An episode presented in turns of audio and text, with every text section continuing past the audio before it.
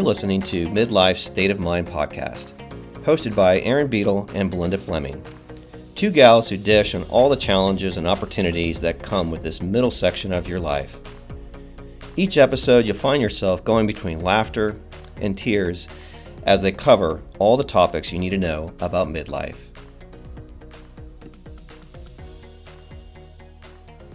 Welcome back to Midlife State of Mind. I'm your host, Erin Beadle. And Belinda Fleming. Thank you guys for joining us for another episode of Midlife State of Mind. And thank you so much for hitting the subscribe button on whatever platform you're listening to us so that you get the weekly updates and reminders to tune in. And also, especially for leaving reviews, it really is impactful for us to reach other listeners. And your reviews and your subscribing and rating us helps us reach more people. Well, speaking of reviews, we have a recent review that I wanted to share. It's titled Like Hanging Out with Friends. she says, I am in my car for hours every day, and today I listened to multiple episodes of this podcast. I was engaged with every episode, and I felt like I was driving around with friends in the car. I burst out laughing at one point and was also inspired to reach out to a longtime friend and share the Friends episode with her. Thanks for the inspiration and fun. I mean, I can't tell you how happy that makes us to hear that you think of us as friends. And we burst out laughing all the time. And so to, to know that our listeners are bursting out laughing with us, I mean, that is what it's all about. Exactly. Well, that is, I think, one of the things that Belinda and I sometimes, when I'm editing, should I cut out the laughter? And it's like, no, that's what we want to educate, you know, you guys on a topic. We want to inspire y'all in some way, and then we want to make you laugh. And if we do all three of those things, I feel like our job is done right? Absolutely. And what's interesting is we both have very hearty laughs, and we are not apologizing for that. We think that's actually a good thing. Exactly. So. Let's get into today's episode. We're talking about expectations, the psychology of expectations. And I have to tell you guys a little bit about what kind of prompted this episode. And one was from a conversation with a friend who was basically disappointed in a friend of hers because her expectations weren't met. And then I read a quote that said, Expectations are premeditated resentments. This is actually a quote that they use in the 12 step program. I think it might even be their slogan. And so it got me thinking about, hmm, expectation, like premeditated resentments. That seems like a really strong statement to me. But then when I really started thinking about it, I'm like, it's actually pretty true. Right. One of the things that I started looking at is like this idea of expectations, how they arise, and kind of the psychology behind them. And, and I'm an early education major in college. That was my degree. And if anyone knows who the developmental psychologist Piaget, mm-hmm or you can call him Piaget if you're Southern. But he said that children, one of the stages for children is distinguishing between their subjective world in their head and the outer objective world. And he calls it magical thinking. And it's this idea that they think that their thoughts affect outcomes. For instance, if little Timmy gets a bad grade and then his mom gets sick, he links the two together, right? Mm-hmm. So he says, well, if I make a bad grade, the expectation then is that something bad is going to happen to my mom. It's something that most children outgrow at age seven, I think is about the age. But one of the things that he said is that even normal adults engage in this practice of magical thinking. Right.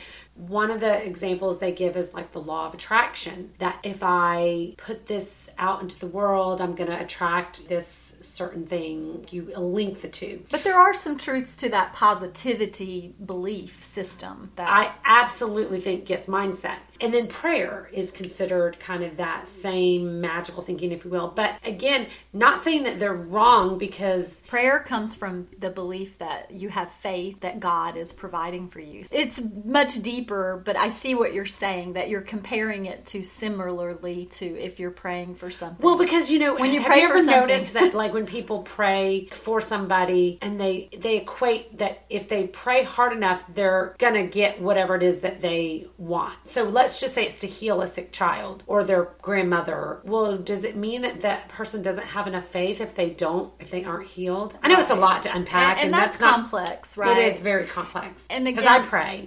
I mean, I pray as well, and I pray that God's will be done. And that is a mm-hmm. bigger, broader way of letting God be in control and not me trying to control through my specific prayer. I think that there's a time and a place for all of it, for the need to get down on your knees and beg for something that in that moment you're begging for grace or mercy or whatever in a, in a really difficult, challenging time. But then there's also times where you are praying that God's will be done, not my own will. Right. So Well, you're I think right. that's actually what you should be praying. Yeah. Is not praying for, I want this person to be healed, but you say, let your will be whatever it is and help me to have the grace to accept it. Absolutely. And and it is complex. Like our relationship that we have with God is personal and today our podcast is just trying to reach a lot of people to consider all of the different possibilities about how we are managing our expectations and what tools we're using. Prayer is a beautiful, wonderful tool to help us navigate all of the day-to-day expectations. We wake up in the morning and we have an expectation that we're going to wake up, right? And that's the thing is past experiences give us good reason to have expectations, right?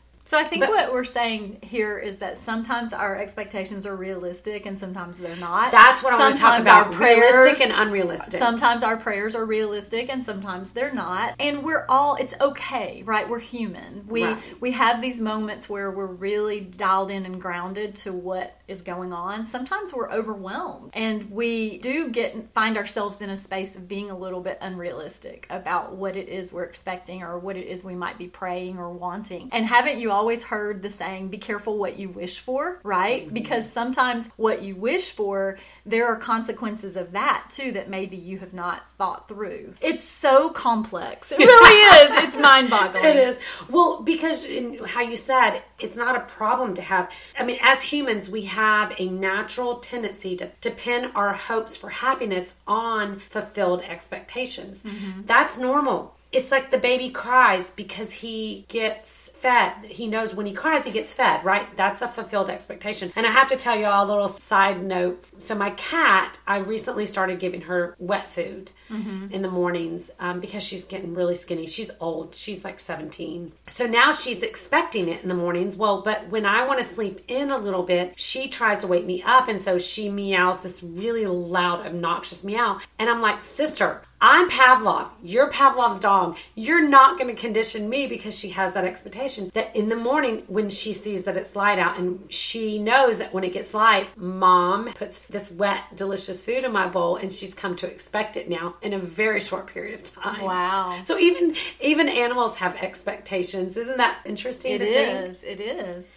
I've often thought that maybe if we managed our personal relationships like we do our workplace, I haven't worked in the professional workspace in a very long time, but Belinda, I know you have. But when you have a professional workplace, I mean, I've worked at yoga studios and they, they have expectations even for their yoga teachers, right? But you, in your job, you have expectations for your position and then you have expectations for the people that you manage, right? Yes, and we sit down and we specifically have a conversation. We have a signed agreement, what the expectations are, what the objectives are, and we do that on an annual basis. And what's interesting is we probably should do that more often in personal. our personal relationships. I mean, maybe not a it doesn't have to be a contract. contract. Yeah. But that's what I think I'm getting at is that in our workplace or in a professional relationship, it's very clear what the expectations are, right? You would never make one of the people that you manage guess what you expected and then get resentful because they didn't meet that expectation. Like Mary didn't do what she was supposed to, and she was supposed to read my mind that I wanted her to do this. No, you'd say, Mary, here's what I expect from you, and here's what I need you to do. And then you're both, you know,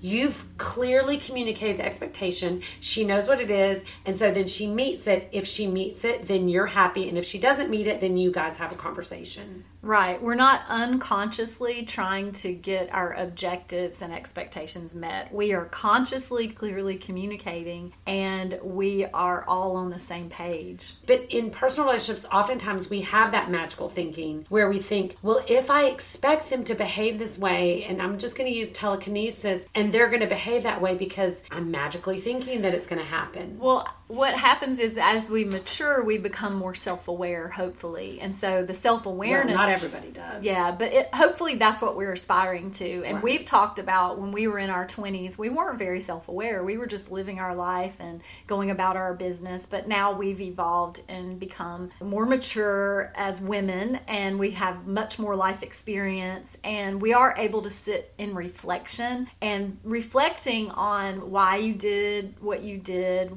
how what the outcome was, what my part was in it. These are powerful tools that guide us so that we can express expectations. Maybe we can lighten up a little bit and not have so many expectations. There's a balance between expressing expectations and there's a balance between not getting so attached to even setting too many expectations. Right. So you agree? realistic and unrealistic Yeah. for sure. So by being self aware, we are actually intentional and thoughtful about that story we're telling ourselves. So sometimes the story is inaccurate and it is in that realm of magical thinking, mm-hmm. and that is not really where we want to be as adults. Right. Well, one thing that I think that gets us into trouble, and going back to the conversation that I had with my friend, is this idea of an implicit social contract that is basically when people in social situations have an expectation that without actually verbalizing the expectations about the give and take in a relationship. And so they construct a story in their head about legitimate expectations that they have for others. So, in regards to this story, then my friend was there for her friend through all of this turmoil that her friend was having in her life. And, it, you know, she was there, she was a confidant, she gave her ear. Well, then when the tables were turned, she thought, well, because I was there for Susie, Susie's going to be there for me. And Susie wasn't. And that was a big assumption on that. Yes. Yes. And so then she had resentment and hurt and disappointment, all of the things that come along with when your expectations aren't met. And so most of the time, unspoken expectations are almost guaranteed to go unfulfilled, right? Well, I wanted to share that there's a train of thought too that if you minimize and lower expectations, then you're going to minimize the risk of being disappointed. And I don't know that that is how I want to live my life either. No, because I don't want to lower my expectations. Right. So we have to find the middle ground. And that is in a, of itself why this is such a complicated subject. I think the key, instead of lowering your expectations, is up your communication, right? So- clear communication, not expect people to be reading your mind, and really do it in a way that isn't coming across as defensive or adversarial. Does that make sense? Right. Well, it doesn't have to be like, this is what I expect from you. And if you don't fulfill this expectation, That's demands. Right, That's exactly. demands. And what And- happens? People shut down when you start making demands. And you and I, just even in the podcast, we have expectations for each other that we've had open communication. And we have a lot of times where we have conversations where you will be like, Well, I, I'm not sure about that. And I'm like, Okay. And so we have a conversation around it and communicate. Yes. And sometimes those conversations become really in depth and we both have to compromise on Yeah, and for we and we do it in a really constructive way that is actually helpful for me as I navigate my other relationships. So I value what we're doing here, what we're doing right now, what we do prior to even going live with a, with the podcast, the prep work that we do, the research that we do, and the compromising that we make because I came along after you had already started this process and you had certain expectations. And I remember very distinctly a conversation that we had once I thought about it and I accepted I would love to be your co partner for the podcast moving forward. But I also wanted to be really clear that I didn't. You had expectations. Yes, and I didn't want this to in any way encumber anything in a negative way towards our friendship. To me, our friendship was more important Is first. than the than the podcast. And so if the podcast was complementary to our friendship, and which it has been, Absolutely. it's actually enhanced our friendship exponentially exponentially in a very short period of time, which is mind blowing, right? Absolutely. Because I already thought we had a strong. Well, because we were bonded from yoga teacher training Yeah. from the start. I mean, we were blood by then. Well, so what's interesting, this is something I wanted to share from Brene Brown, a book that I really have enjoyed, Atlas of the Heart. She talks about that there is research that shows that one way to minimize disappointment is to lower our expectations. And ah, that doesn't sit well with me. I don't like it so much because what we just said, we don't really want to go through life lowering expectations. I think of like for my children, for partner relationship, those kinds of things. That to me, that doesn't sound like a good No, solution. diluting the Yeah. relationship. So it, it goes on to say true optimism can sometimes lead to increased disappointment. And I believe these findings are accurate, but there is a middle path. A way to maintain expectations and still stay optimistic that requires vulnerability, it requires courage, and it requires us to examine and express our expectations in a vulnerable way. It goes on to say there are too many people in the world today who decide to live disappointed rather than risk feeling disappointment. So, do you see that that's different? Because I'm taking a risk when I put myself out there and tell you what I think And what you I, need. what I need. I would rather experience that discomfort than the discomfort of being just in a disappointed state Right. all or, the time. or, res- feeling resentful. yes, Which resentment is like, I think, one of the worst emotions, personally. I think it's worse to me than sadness because resentment is, it's a bitterness that eats you up more than it affects anyone else. You know, sadness you can get over. I think resentment, oftentimes, you have a hard time getting over. Resentment could probably be a whole nother episode Yeah, I know, in for and sure. of itself because being resentful and bitter we really have to take a deeper dive into what is happening within us Mm-hmm. it's it's really about something within us if we're feeling that way towards someone else Well, I wanted to also talk about because as a parent, and you're a parent of five children, I'm a parent of three, the expectations that when you said that about not lowering, you don't want your children to lower their expectations, but expectations we have as parents for our children. Like you expect them to do certain things, like keep your room picked up or do the dishes, or you have expectations in your family. And those are actually based on authority rather than on a mutual reciprocity. Whereas with a peer to peer relationship, or let's say even a romantic relationship, for my relationship with Jeff, I don't expect him to read my mind and know what I need or how I'm feeling. I've always been very good about expressing, not because it's like I'm not tooting my own horn, but I knew the man's not a mind reader. He's not going to know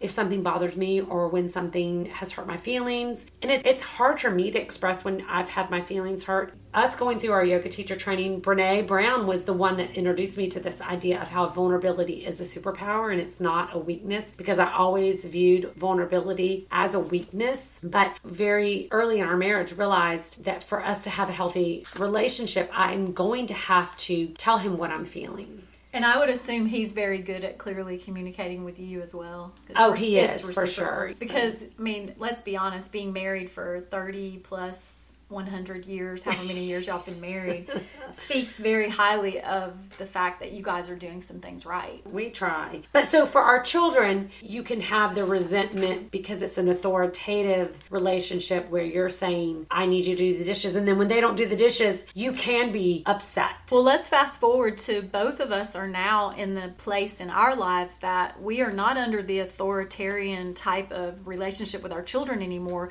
We are now adult children parent relationship, and navigating that is a whole different ballgame. very different. And if you're still operating under authoritarian or transactional because you're giving them money for this or that, that's not the kind of relationship I want with my adult children.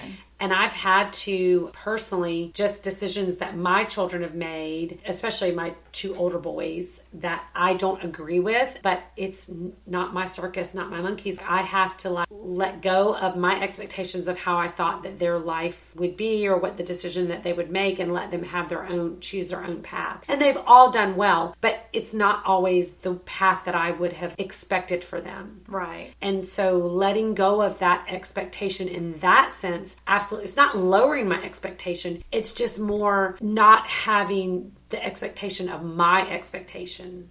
Well, it's also about creating more space in between what we think and want for our children and giving our children enough space to allow them to make the mistakes, to figure out what it is they want for their own life. Like it's such a big transition from being under, under the same roof, under our rules, and then all of a sudden now they're out living their own life. And that transition period is difficult sometimes for the child who's becoming an adult, doesn't want all of the responsibilities, but they want some of the responsibilities. Right responsibilities right. of being an adult, but not all of them. And so it is, it's a dance that we do, and it isn't easy. And it, it's so interesting because we think that when you're a new mom, you think the hardest part is when they're little. And what happens is every stage is is the hardest part right? Exactly. Whatever you're experiencing and dealing with, there's nothing about raising a family that's easy. There no. really isn't. There's joyful moments and there are these heartfelt experiences and milestones that happen, but every stage has its own, I don't know. Definitely has its highs and its lows. Well, one of the ways that we can let go of expectations is by expressing gratitude because that will allow us to experience serenity rather than resentment. And I would much rather have serenity than resentment. So if I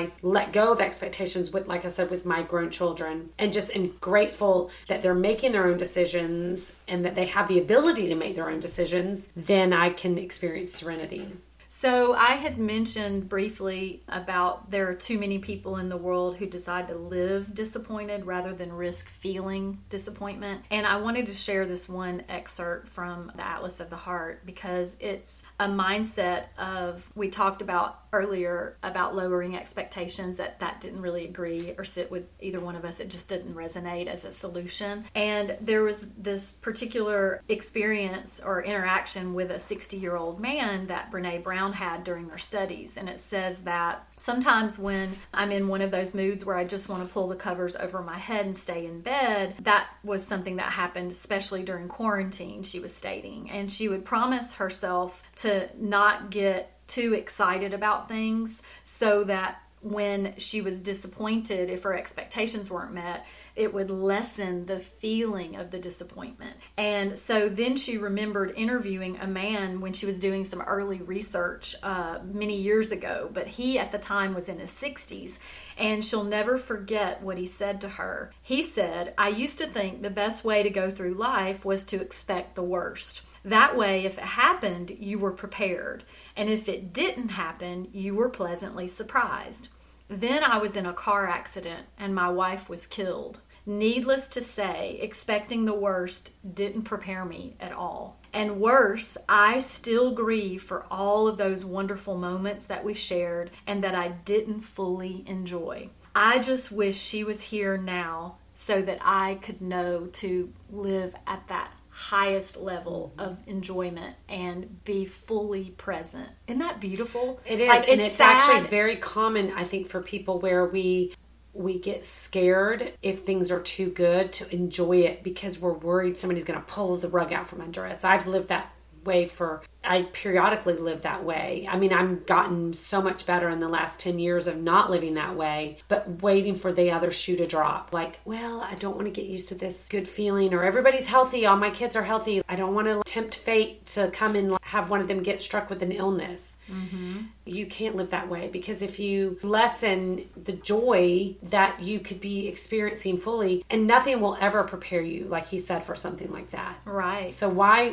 why even try to prepare yourself for the worst? So, really, our goal is to lean in, mm-hmm. lean into the moments when things are really, really good, and breathe it in and take it all in, and lean into the moments that are disappointing and that are difficult. Because, in the end, the meaningful connection that we have is the ebb and flow. It is the right. ebb and flow of life. I know you had a couple questions that you wanted to leave our listeners with. Basically, we're co creating and creating conscious relationships when we sit with what are our expectations and what are our beliefs around creating expectations. So I might ask you today to think about and even write down what are some expectations that you have of yourself. And if there are some expectations that are unrealistic, sit with that and maybe re examine. And the other thing to contemplate is expectations that you have for the relationships that are meaningful to you. Are there any expectations that you have that are unrealistic that you could reevaluate? Are there also expectations that are realistic but you haven't expressed them yet? And so it might be a good exercise today after the podcast to just sit in those thoughts, maybe even write those thoughts down and take away something of value today about reflecting on our belief system about expectations for ourselves and expectations with those that are closest to us.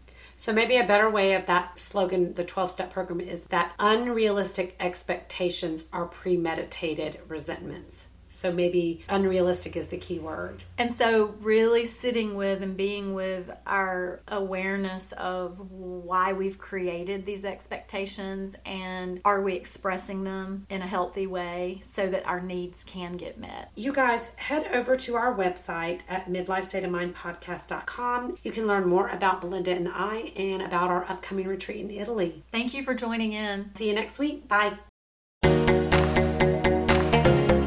This has been an E Squared production.